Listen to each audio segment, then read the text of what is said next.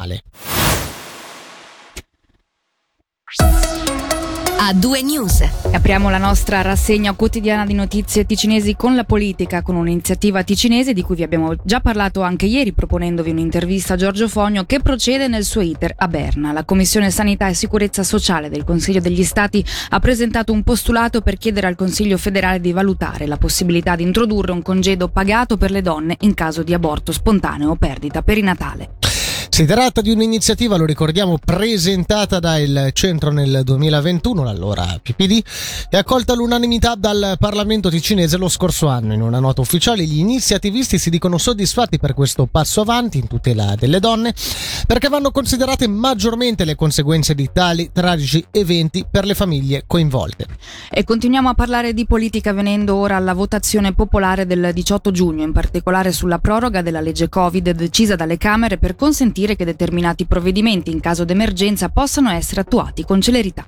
Un referendum lanciato contro la proroga è riuscito con più di 56.000 firme fra i sostenitori anche il Vetica Ticino che quindi dice no alla proroga della legge Covid. Werner Nussbaumer al microfono di Fabrizio Coli ne spiega il motivo. Il motivo principale è chiaramente perché non c'è più nessuna emergenza e quindi non essendoci emergenza non si vede perché bisogna eh, prorogare una legge che oltretutto ha fatto più danni che benefici. Ricordo che noi siamo sempre stati contrari alla mascherina, al lockdown e specialmente a vaccine che ha fatto um, diversi danni.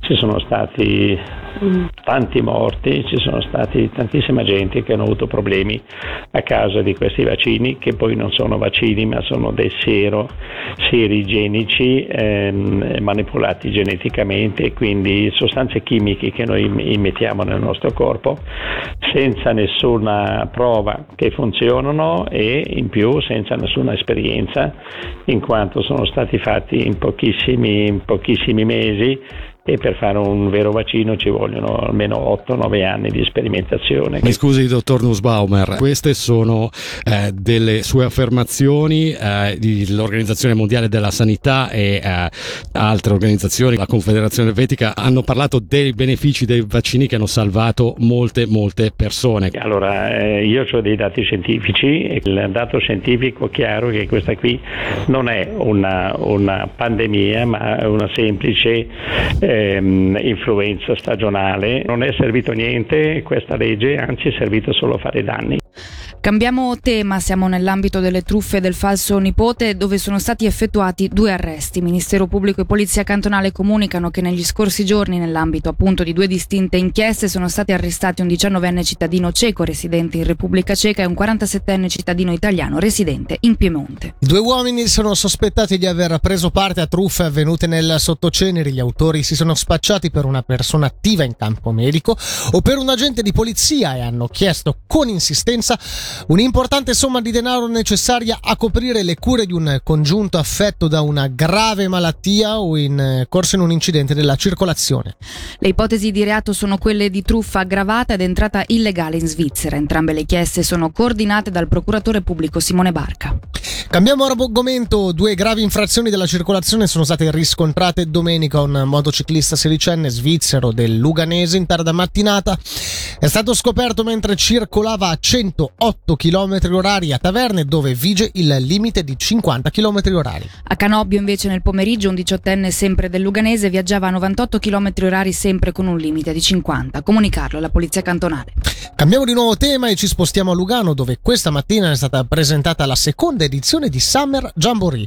Il Festival internazionale di cultura americana anni 40 e 50 tornerà dal 22 al 25 giugno ad animare la città con concerti, esposizioni d'auto d'epoca e numerose attività, tra le quali anche lezioni di danza. La rassegna, che l'anno scorso aveva attirato sulle rive del Ceresio un grande numero di appassionati, costituisce anche il primo evento catalizzatore di molti turisti per la stagione estiva. Su questo sentiamo il presidente di Lugano Region, Paolo Filippini. Sia per Lugano Region che per la città era ed è importante partire bene con la stagione. Dunque un evento del genere che si struttura su quattro giorni ed offre vari tipi di offerte, no? abbiamo sentito dal concerto ai mercatini, a delle esposizioni eccetera. Questo permette di, di attrarre turisti di vario tipo, dunque dalle famiglie ai veri appassionati del genere sia musicale ma anche come stile di vita. Dunque un evento che si sviluppa sviluppa su quattro giorni per tutti, in grado di occupare eh, veramente il tempo di chi arriva in città, perché magari qualcuno arriva, poi si sposta o non trova delle attrazioni interessanti. No? Dunque, invece, così abbiamo quattro giorni pieni di attività che permettono al turista sia di godere della città, dei dintorni, ma anche degli eventi stessi al, al suo interno. Quattro giorni dunque che coinvolgono non solo turisti ma anche residenti chiaramente, che costituiscono un momento di svago e allegria all'aria aperta. Di questo avviso è anche Roberto Badaracco, vice sindaco di Lugano e capo di Castero Cultura, Sport ed Eventi un momento molto particolare per chi vi ha già partecipato si creava quasi una magia di festa un momento in cui la città era impregnata di rock and roll. Sembrava di essere altrove fatto questo per cercare di fa- non far pensare alla gente solo ai problemi ma di divertirsi e godere questi momenti che sono unici e infine abbiamo due importanti informazioni di servizio. La prima è che mercoledì 31 maggio riapre il Terminal 2 dell'aeroporto di Milano Malpensa e, i collegamenti Tilo S50 circoleranno pertanto nuovamente fino al T2. Sarà possibile raggiungere ogni ora entrambi i terminal dello scalo lombardo con i collegamenti.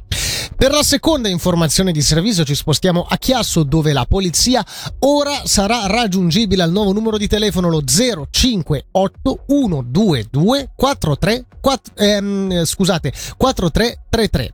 La polizia sottolinea che le telefonate al vecchio numero vengono comunque deviate automaticamente e che in ogni caso per le urgenze il numero da contattare è il 117. Ora arriva Biagio Antonacci con Benny Benassi, la loro tridimensionale. Noi torniamo tra poco per entrare insieme nella seconda ora di A2 News.